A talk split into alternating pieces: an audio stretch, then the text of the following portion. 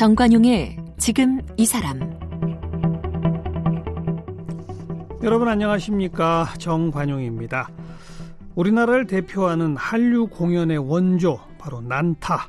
네, 이걸 제작한 문화 CEO이자 지난해 초에 1218대의 아, 드론 오륜기를 하늘에 띄우면서 인문과 기술의 융합이 잘 된 개폐회식이었다. 이런 평가를 받는 평창 동계올림픽 개폐막식의 총감독, 네, 배우, 공연기획자, 예술총감독, 송승환 감독. 이번에는요, 어린이를 비롯해서 온 가족이 함께 즐길 수 있는 새로운 가족 뮤지컬을 무대에 올렸어요. 우리 전래동화인 별주부전을 재해석한 The Story of Under the Sea인데요. 오늘 이 난타 공연으로 세계인들의 마음을 두드리고 또 평창 동계올림픽으로 한국 문화를 전 세계에 알린 송승환 예술총감독을 함께 만나겠습니다.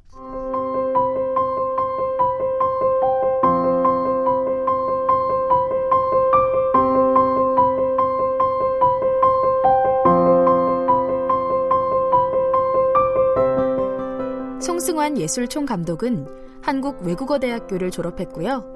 1965년 아역성으로 데뷔해 지난 50여 년 동안 100편이 넘는 드라마와 영화에 출연했습니다. 뿐만 아니라 국내 최초의 문화 벤처 기업인 PMC 프로덕션을 설립해 1997년 뮤지컬 비언어극 퍼포먼스인 난타를 제작했고요. 영국 에딘버러 페스티벌은 물론 뉴욕 브로드웨이에서도 난타를 무대에 올리며 우리나라 공연 퍼포먼스를 세계에 알렸습니다. 이 밖에도 50여 편의 연극 뮤지컬을 제작했고요. 최근에는 별주부전을 재해석한 가족 뮤지컬 The Story of Under the Sea를 선보이고 있습니다. 또 지난해 2018 평창 동계올림픽에선 개폐회식 총감독을 맡았고요. 명지대 뮤지컬 학부 교수와 성신여대 융합문화예술대학 교수 등을 거쳐 현재 성균관대 문화예술미디어 융합원 원장 등을 맡고 있습니다. 대중문화예술상 보관문화훈장과 한국뮤지컬 대상 프로듀서상과 특별상, 그리고 서울연극제 남자연기상과 백상연기상, 동아연극상 특별상 등을 수상했습니다.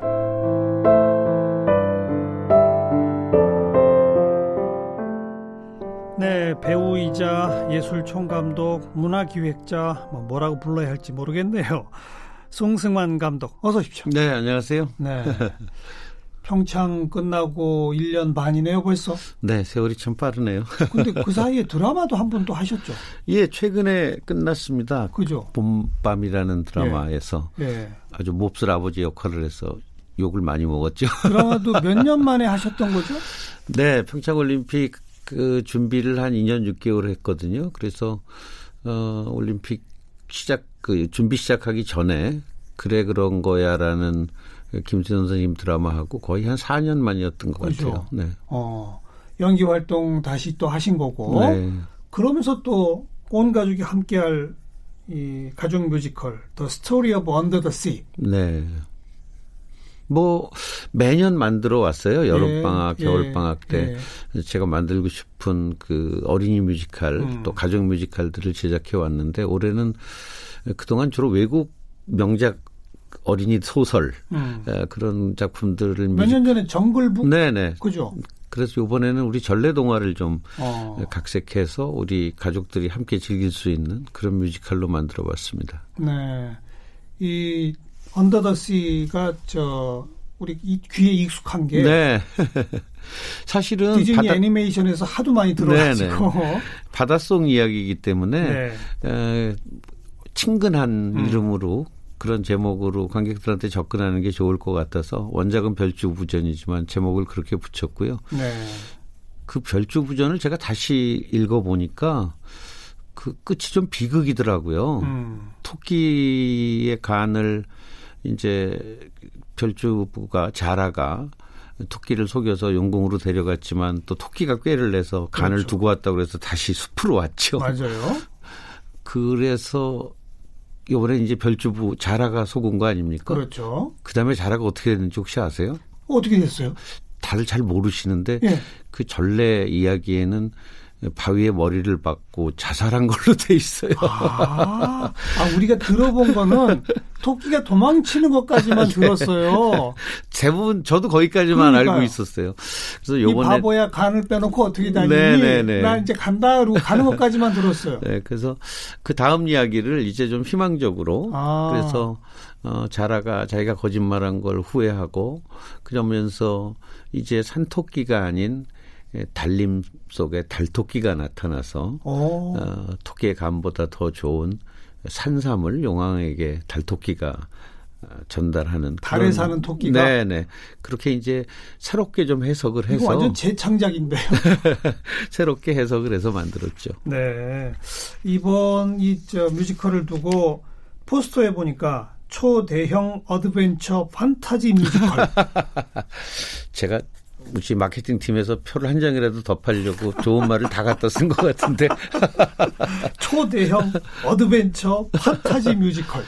사실은 그 그런 말에 전혀 부끄럽지 않을 정도로 무대에 음. 공을 많이 들였거든요. 예, 예. 특히 이제 홀로넷을 써서 영상을 홀로넷 무대 위 홀로넷이라고 해서 어. 이제 홀로그램 같은 효과를 어허. 주는 네트 스크린이죠. 아 그래서 아마 어린이들이나 또 부모님들이나 그 바닷속 풍경을 연극 무대에서 마치 3D 영화를 보시는 것처럼 우리가 바닷속에 들어가 있는 것처럼 네, 네 그렇게 어. 보실 수 있거든요. 그래서 아마 그런 것들이 음. 좀 올여름에 좀 시원한 그런 뮤지컬로 젊은 어린이들 또 가족들이 함께 하시기에 좋을 것 같아요. 그런 무대 장치 이런 거 신기법 동원하고 이러려면 제작비가 많이 들 텐데요. 네, 많이 들죠. 많이 어. 들지만 저희도 이제 기술이 굉장히 많이 좋아졌고요. 뭐 제가 평창 동계 올림픽 하면서 저도 영상에 대해서 많이 공부할 수 있는 네, 기회가 네, 있었거든요. 네, 또 그때 작업했던 많은 스탭들 음. 네, 그런 분들의 도움으로 그런 무대를 구현했습니다. 네. 스토리는 우리 전래 동화를 가지고 왔지만 미래지향적으로 재해석했고 네, 네. 그리고 첨단 기법이 동원되고 그리고 뭐 출연하는 배우나 이런 숫자도 많습니까 어떻습니까? 뭐 한 20여 명 어. 출연합니다. 네. 1인 몇 역씩 하죠. 네, 네. 이미 공연 시작했죠? 네. 공연을 시작해서 이제 8월까지. 8월 말까지. 네. 유니버셜 아트센터에서 공연하고 있습니다. 음. 이것도 사실 평창 때문에 몇 해 못 하셨던 거 아니에요? 정글북 때문에 정글북 이후에 못 했죠. 정글북이 2016년? 네. 그러니까요. 정글북 끝내놓고 나서 사실은 평창 준비하는 동안 다른 일을 아무것도, 아무것도 못했으니까 이제 평창을 끝내놓고 어. 새로운 작품도 만들고 또 연기 활동도 다시 시작하고 원래 제자리로 돌아온 거죠. 그런 셈이죠. 네. 네. 평창 얘기 안 할 수가 없는 게그 사실 우리 송승환 감독님은 평창 시작하기 전에 제가 다른 프로에서 인터뷰를 한 적이 있는데 네. 그 인터뷰 자리에서는 그냥 조금만 걱정하셨어요.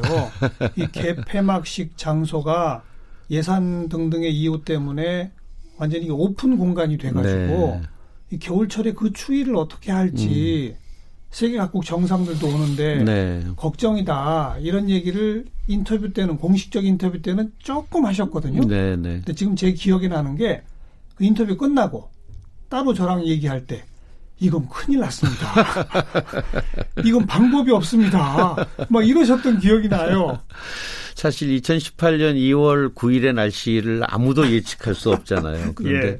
그것이 이제 임시 건축물이었죠. 그렇죠. 뭐 어. 지금 이제 다 철거하고 아무것도 남지 않고 그렇죠. 성화대만 하나 남아 있는데 워낙 그곳이 추운 지역이어서 바람도 많이 불고 음. 눈도 많이 오고 그래서 참 걱정이 많았는데 정말 리허설하는 동안 스텝이나 출연자들이 너무너무 고생했어요. 예. 뭐 심한 바람 때문에 출연자들이 출연하다가 앞바람에 뒤로 넘어져서 그 정도예요. 네, 등장하지 못할 정도로 강풍이 분 날도 있었고 와. 또 눈이 내리면 빨리 이제 눈을 치우고 연습을 해야 되는데 눈을 치워도 그 잔설이 바로 얼어버리니까 빙판이 돼버리니까 그걸 녹여가면서 리허설을 어. 하고 또 동원된 그 첨단 기재들이 많았는데 다 영하에서는 사용을 할 수 없는 기재들이거든요. 저런 저런. 그런데 뭐 영하 20도까지 기온이 내려가니까 우리 스탭들이 뭐 자기 몸은 얼더라도 기계는 얼지 않게 보호하면서 음. 정말 많은 분들이 고생을 하셨죠. 그런데 음. 정말 그래도 다행인 것은 45일 동안 평창에서 리허설하는 동안 제 기억으로 딱 이틀 날이 좋았어요. 어. 그게 바로 개막식하고 폐막식 날이었어요. 진짜요? 네, 정말 기적 같았어요. 폐막식 날은 그 전날 저녁 리허설 할때 초속 18m의 강풍이 불어서 리허설을 중단했었거든요. 예. 근데 바로 그 다음 날 똑같은 저녁 8시 그 시간에 제가 풍속을 이제 시작하기 전에 마지막으로 체크를 했는데 예, 그 풍속을 체크하는 스텝이 저한테 와서 감독님 기적입니다. 음. 초속 0.3입니다 이러더라고요. 그러니까 정말 정말 기적 같았어요. 어. 그 전날 안개에 바람에 뭐 도저히 리허설을 진행할 수 없을 정도의 예, 예. 굳은 날씨였는데 당일 날은 뭐 바람이 그렇게 잦아들고 아니, 날씨도 개막식 맑고. 날도 네 개막식 날도 날이 좋았고요. 굉장히 높았잖아요. 네 날씨가 아 정말 그 정말 하늘이 도와주시지 않았으면 성공하기 힘들었었다는 예, 그런 생각이 듭니다. 지금도 어떻게 그럴 수 있나 싶은 게 네. 그때 뭐 다시 또 지난번 인터뷰 때 얘기입니다만은 세계 각국 정상들이 오기 때문에 네. 일반 관중들은 경호 등등 이유로 몇 시간 전에 입장을 해야 한다면서요. 맞아요. 네. 그 추위에 몇 시간 동안 꼼짝 않고 앉아 있어야 되잖아요. 네. 이걸 어떻게 할지 걱정이 태산이라고 하셨는데 에, 정말 다들 문제 없었습니까? 관객들? 네. 어. 정말 날씨가 많이 도와줬고 조직위에서도 또 나름 많이 준비를 하셨죠. 담요라든가 뭐 음. 여러 가지 준비를 하셨고 그래도 그래도 하늘이 도와주시지 않았으면 네, 아무리 네. 준비를 해봐야 네. 그 추위를 이기기 힘들었을 텐데 정말 어, 정말 우리 모두가 기적이다라는 생각을 음. 여러 번 했어요. 네. 네. 이런 그 동계올림픽 뭐 개폐막식 총감독 이런 자리를 보통 흔히들 독이 든 성배다 이런 말 합니다. 네. 이게 무슨 뜻이냐면 그만큼 부담이 큰 자리다. 네. 뭐 제대로 해도 욕 먹고 뭐 이렇게다가 또 이번에 예산이 그렇게 부족했다면서요. 네, 네. 근데 뭐 총 스텝 한 6천 명 정도를 음. 진두지휘 하셔야 하는 네. 위치 어떠셨어요? 사실 처음에 총감독 제의를 받았을 때는 이렇게 어려운 일일 거라는 생각을 못 했어요. 아, 내가 모르고 그동, 만드신 거구나. 내가 그동안 많은 공연을 만들어 왔는데 개폐막식도 하나의 공연이고 음. 야외 공연이고 뭐 출연자가 좀 많을 뿐이고 어쨌든 대한민국의 올림픽을 통해서 우리 문화를 전 세계에 알리는 보람이 있는 일이고 예. 이제 그런 긍정적인 생각을 갖고 맡았는데 이 날이 다가오면 다가올수록 정말 겁이 나더라고요. 예, 그리고 예. 어, 제가 너무 위험한 일을 선택했구나 이런 생각이 들더라고요. 음, 음. 뭐 정말 제가 농담처럼 얘기했지만 결과가 안 좋았더라면 전 아마 이민 갔어야 될 거예요. 네. 다행히 뭐 국내 또 전 세계 언론들이 다 개폐막식에 대해서 극찬을 해주셨고 그러니까요. 또 우리 네티즌들도 좋은 평가를 올려주시고 덕분에 제가 오늘 이렇게 방송에 나와서 얘기할 수 있죠. 아, 본인 스스로 생각하는 개폐막식 통틀어 네. 최고의 명장, 명장면 언제입니까? 사실은 어느 나라 개폐막식의 연출을 맡은 사람이든 다 고민을 하는 것이 오륜을 어떤 방법으로 예. 어떤 아이디어로 만들 것인가. 오륜하고 성화. 성화 점화. 그죠. 소위 그걸 이제 wow point라고 그러죠. 감. wow. 네, 어. wow하고 감동할 수 있는 놀랄만한 그런 장면을 연출하는 건데 제가 총 감독을 맡고 역대 올림픽의 그 wow point들을 모은 영상들을 쭉 편집해 놓고 여러 번 보고 나서 음. 다리에 힘이 쭉 빠지더라고요. 더 이상 할 아이디어가 없어요. 네. 다 했어요. 좋은 그렇겠죠. 건. 네. 어. 그래서 고민 고민하고 우리 스탭들하고 뭐 여러 번 회의도 하고 그러다 문득 떠오른 게 드론이었어요. 어. 아직 드론은 어떤 올림픽에서도 사용한 적이 없었고 아직은 신기술이니까 네, 네. 그죠? 그래서 제가 평창 올림픽 열리기 2년 전에 리우 올림픽에 참관을 가면서 비행기 안에서 기도했어요. 리우에서 제발 드론만 쓰지 말아다오. 거기서 드론을 써버리면 또 그거마저 그렇죠. 뺏기고 마니까. 근데 다행히 리우에서도 드론은 쓰지 않았고. 그러니까 리우 전에 그 아이디어를 떠올리셨던 네, 거. 네, 네. 그런데 뭐 여러 가지 어려움이 있었어요. 그렇죠. 그 드론에 대한 규제도 있었고 뭐 예산 문제도 음. 있었고 뭐 날씨 문제 여러 가지 네. 약재가 많았었는데 네, 네. 그래도 하나하나 극복하고 결국은 그 드론 장면을 만들어냈죠. 음. 그리고 그 성화 장면. 네. 김연아 선수의 그 마지막 그 네, 네. 아이스 댄싱 이것도 감동적이었어요. 아, 김연아 선수를 일찌감치 마지막 성화 주자로 결정을 했는데 제 전, 고민은 이제 저는 솔직히 그 알고 있었어요. 네. 근데 이제 다들 짐작은 하셨겠지만 음. 제 고민은 누구냐가 고민이 아니라 김연아 선수가 어떻게 성화를 점화할 그렇죠, 것인가. 그렇죠. 그렇죠. 근데 그냥 거기에 서서 음. 손을 들고 성화 점화하는 것도 그렇고 그 위가 사실 무대를 만들기 굉장히 어려운 조건이거든요. 위험한 곳 아니에요? 네. 어. 그래서 김연아 선수하고도 여러 차례 의논을 하고 그래서 처음엔 인공 얼음으로 음. 그 무대를 만들 생각이었는데 김연아 선수가 어, 자기 천, 천연 얼음이었으면 좋겠다. 어. 이 높은 곳에서 인공 얼음은 더더군다나 익숙하지가 어. 않아서 어. 천연 얼음으로 했으면 좋겠다. 저희 스탭들이 조금 어려워하더라고요. 제가 아, 영하 20도에 물만 뿌리면 얼음 되는 거 아니야? 어떻게든 만들어. 예. 그래서 이제 천연 얼음 무대를 만들고 네, 네. 그렇게 해서 저희가 원했던 대로 진행을 했죠. 음. 참 욕심 사람의 욕심은 끝이 없다고 네. 제가 그 장면 보다가 음. 아 트리플 악셀 한 번 하면 아 그러기엔 무대가 너무 작았어요. 말이 안 되는 거죠. 음. 네. 혹시 지금 이제야 말할 수 있다. 음. 결정적 실수 같은 거 없었습니까? 아뭐 시청자나 관객들은 눈치 못 챘겠지만 그 우리 장구 연주자들이 등장하는 그 무대가 리프트 무대였어요.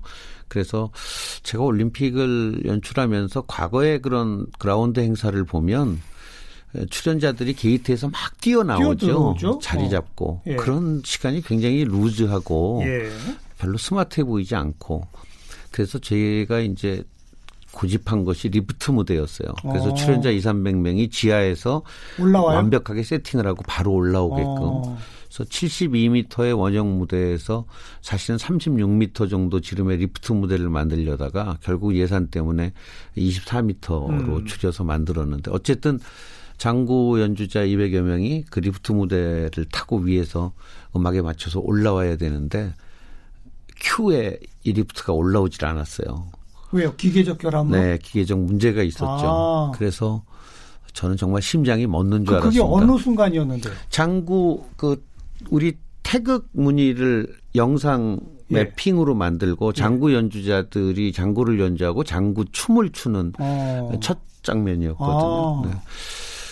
그래서 뭐 정말 심장이 멎는 것 같았어요. 리프트가 멎으며 심장이 멎었다. 어. 그래서 어쨌든 시간을 끌어야 하니까 예. 어, 중계팀한테 헬기샷을 좀 더 길게 가져가라고 요구를 하고 음. 그래서 헬기샷으로 스타디움 전체를 도는 보여주고. 그런 샷들을 좀 시간을 끌면서 지 기술팀들이 첫 번째 컨트롤이 안 되면 두 번째 second control 그리고 세 번째 third control까지 그렇게 준비가 돼 있었거든요. 아. 첫 번째 컨트롤이 불발이 되고 2차 컨트롤에서 움직이기 시작해서 네. 움직이긴 움직였지만 예. 어, 그한 10초 20초가 아. 저는 뭐 정말 심장이 멎는 것 같은 네, 네. 그런 순간이었죠.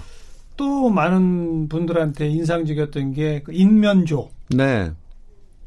고구려를 우리 고대 역사의 음. 한 장면으로 무대 위에서 구현하겠다는 그런 연출안을 만들었는데 참 고구려도 뭐 많은 얘기거리가 있고 많은 것이 있는데 제한된 예산도 있고 또 날씨 문제도 있고 과연 어떻게 상징적으로 또 외국인들이 한국 역사를 잘 모르잖아요. 그 사람들에게 어떻게 임팩트 있게 보여줄까. 그래서 제가 내린 결론은 우리 중고등학교 때 역사책에서 본 고구려 고분벽화 그렇죠. 사진들 아마 한국 사람은 다 예, 기억하죠. 예. 그 벽화의 인물, 그 벽화의 자연 음. 이런 것들을 그대로 무대 위에 재현하자. 이제 이렇게 방향을 잡았거든요. 우리나라 고분 벽화에 인면조가 그려져 있는 고분 벽화들이 여럿 있습니다. 네, 또 네. 봉황도 그려져 있고 또 강서대묘에 주작 현무 청룡 백호가 그려져 있죠. 그런 것들을 퍼펫으로 만들어서 인형으로 음. 만들어서 재현을 하고 사실 인면조가 그렇게 크게 반항을 일으킬 줄은 생각 못했어요. 어. 지인은 고구려 고분벽화 속에 있는 상상 속의 동물이기 때문에 무대 예. 위에 재현을 했는데 뜻밖의 그러니까. 많은 분들이 굉장히 인상 깊게 그 인면조를 보셨던 것 같아요. 그러니까 교과서상의 어렴풋한 그림으로는 봤지만 네. 살아 움직이니까 그렇죠. 와 저런 게 있었어? 새로운 네. 충격이 됐던 거죠. 그런 그, 그 당시 썼던 그 각종의 복장, 네. 소도구, 인면조와 같은 그런 뭐 인형들 다 어디 있습니까? 그거는 이제 국가 예산으로 만들었기 때문에 예.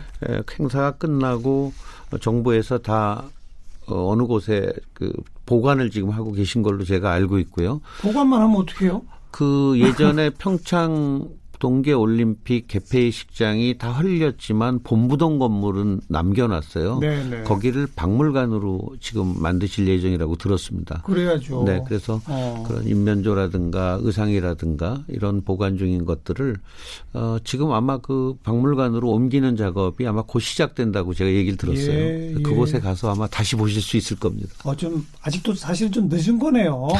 그죠? 네. 어. 이번 동계올림픽 특히 개폐막식에 대해서 인문과 기술의 융합 네. 이런 말을 많이 씁니다. 네. 청 감독께서 의도한 거죠, 그게. 뭐 조직위에서의 요구도 그랬어요. 음. 우리가 기술 한국임을 좀 보여줬으면 예, 좋겠다. 예. 또 우리나라가 4차 산업혁명을 리드할 나라임을 평창 동계올림픽을 통해서 보여줬으면 예, 좋겠다. 예. 뭐 저도 대한민국 사람으로서 당연하죠. 근데 저한테 어려웠던 것은 저비용 고감동으로 해주세요 하니까 그게 정말 어렵더군요. 예산은 적고. 그게 사실은 말이 안 되는 주문이거든요. 어떻게 돈을 네. 안 주고 감동을 기대합니까? 그러나 어쨌든 그런 그 어려운 조건 하에서도 해낼 수 있었던 것이 올림픽이라는 존재감이 참 큰 것 같아요. 음. 저뿐만 아니라 음. 같이 작업했던 아티스트들 또 테크니션들이 다 아주 어려운 고비 때마다 제가 그래도 올림픽이잖아. 이 한마디를 하면은 다들 끄떡끄떡 하면서 어떻게든 방법을 찾아보자 쪽으로 예. 그렇게 의견이 모아졌거든요. 예, 예. 올림픽이라는 존재감이 또 대한민국에서 처음으로 열리는 동계올림픽을 어떻게든 우리가 성공시키자라는 그렇죠. 그 마음이 참여하는 모든 사람이 같았기 때문에 음. 그런 어려운 문제들을 하나씩 하나씩 헤쳐나갈 수 있었죠. 네. 게다가 게다가 생각지도 못했던 네. 남북 관계의 새로운 네. 전환 그 돌파구와 계기점이 또 평창 동계올림픽이 되지 않았습니까? 네, 네. 그건 상상도 못하셨던 일이잖아요. 그렇죠. 그 너무 늦게 결정이 됐기 때문에 어, 사실 뭐 문화 행사를 같이 진행하기는 아니, 뭐 시간적으로 너무 도저히 어. 부족했었고 공식 행사 몇 부분을 이제 함께 진행을 했고 사실은 제가 정말 어려웠던 거는 그 김연아 선수에게 성화를 전달하는 네 번째 주자가 개회식 전날 밤에 남북한 아이스하키 음. 단일팀의 음. 남북한 여자 주장으로 전날 밤에 바뀌었어요. 어. 그런데 사실 그 전에는 누구였어요? 다른 분이었어요. 아, 말하기가 좀 그러네요. 어, 네. 근데 그래, 어쨌든 그래. 음. 그분 그 남북한 선수가 뛰어오르는 게 의미가 있다고 네, 저도 그렇죠. 생각했죠. 한반도기를 어. 들고 함께 입장을 했고 그 120개의 계단을 남북한 선수가 손붙잡고 같이 뛰어 올라가는 장면은 참 감동적일 텐데 음. 제 입장에서는 꼭 리허설이 필요했거든요. 네, 네. 음악에 맞춰야 되고 조명에 맞춰야 되고 프로젝션에 맞춰야 되고 이 두 선수가 리허설에 참여가 현실적으로 좀 힘들었어요. 어. 그래서 전날 밤 새벽 2, 3, 3시에 그 두 선수와 비슷한 우리 여자 스탭들을 데리고 리허설을 해서 가상 리허설. 네. 어. 그걸 동영상을 찍어서 두 선수에게 전달을 하고 보여주고 그리고 또 두 선수에게 이 이어폰을 끼워서 지 컨트롤 룸에서 하나하나 동작을 음. 지시하면서 음. 그렇게 해 나갔었는데 그것도 참 어려운 점이었죠. 음. 갑자기 하루 전날 바뀌었기 때문에 대체하기가 힘들었죠. 남북 관계에 새로운 전기가 되고 또 북한의 귀빈들이 오고 뭐 네. 이러면서 네. 전 세계적인 주목도는 더 높아진 거 아닙니까? 그랬죠. 청감독으로서는 더 부담스러운 일이고. 아, 저는 그동안 그렇게 부담을 사실 안 느끼고 그저 열심히 공연을 만들자 어, 만들자였다가 어. 개막식 며칠 앞두고 이제 전 세계에서 온 언론들을 그러니까. 대상으로 예. 어, 인터뷰를 할 때 겁이 좀 덜컥 나더라고요. 그러니까. 네. 그러나 어쨌든 의도하지 않게 위상이 네, 달라져 버린. 네, 네. 그러나 음. 어쨌든 정말 뭐 저 혼자 한 일이 아니고 6천 명이 네. 정말 다 함께 열심히 했습니다. 애 많이 쓰셨고 그런데 너무 그 노심초사 고생을 하셔서인지 음. 그 후에 눈이 굉장히 안 좋아지셨다고. 네. 글쎄요, 뭐 그 과로와 스트레스 탓도 있, 있었겠고 또 사실은 현대의학에서 정확하게 의사분들이 원인을 잘 못 찾으셔서 좀 유전적인 원인이 있는 것 같다고 말씀하시는 의사분도 있고 한데 아니 그러니까 개폐막식 끝날 때까지는 멀쩡했어요. 네. 폐막식 끝나는 날까지 아무렇지도 않았죠. 언제 갑자기 그러면 안 좋아지? 폐막식 끝나고 약 한 달 좀 지난 후부터 어. 어, 시력이 급속도로 나빠지기 시작해서 어, 지금 좀 많이 나빠진 상태인데 아, 뭐 그래도 잘 버티고 있습니다. 근데 그렇게 시력이 안 좋아진 상태에서 네. 배우로 연기도 다시 하시고 네. 뮤지컬 제작자뿐 아니라 연출을 하셔야 네. 되잖아요. 이 그 무대 연출이 됩니까? 멀리서 잘 안 보이실 텐데. 나빠지면서 이제 어떻게 하면 극복할 수 있을까 방법을 많이 찾았어요. 그래서 사실 뭐 제가 이 휴대폰에 문자 메시지도 전혀 못 보거든요. 아, 그래, 그 정도예요? 어, 네. 근데 이걸 다 들을 수 있는 기능이 있더라고요. 아. 그 다음에 리허설을 할 때 제가 연습실에 카메라와 모니터를 갖다 놓고 배우들 움직임을 카메라로 줌인해서 볼 수 있게끔 예. 그렇게 예. 이제 시설을 갖춰놨고 모니터로는 확인이 됩니까? 가까이서 보면은요. 아. 네. 그 다음에 또 뭐 서류 같은 거, 메일 같은 것도 OCR 프로그램을 깔아서 제가 다 들을 수 있게끔 OCR이라는 게 있어요. 네, 그런 프로그램을 깔면 어. 어, 다 들을 수 있는. 그리고 제가 나름 뭐 좀 개발을 했어요. 아. 영상을 볼 수 있는 그런 예, 기재들을 예. 개발을 해서 예. 어, 잘 버티고 있고 사람이 참 적응을 잘하는 것 같아요. 저는 음. 이제 안 보이는 거에 좀 익숙해졌어요. 그래서 어, 크게 불편함 없이 제 작업을 하고 있습니다. 이제는 뭐 불굴의 한국인 이 반열에까지 아 그런 건 아니고요.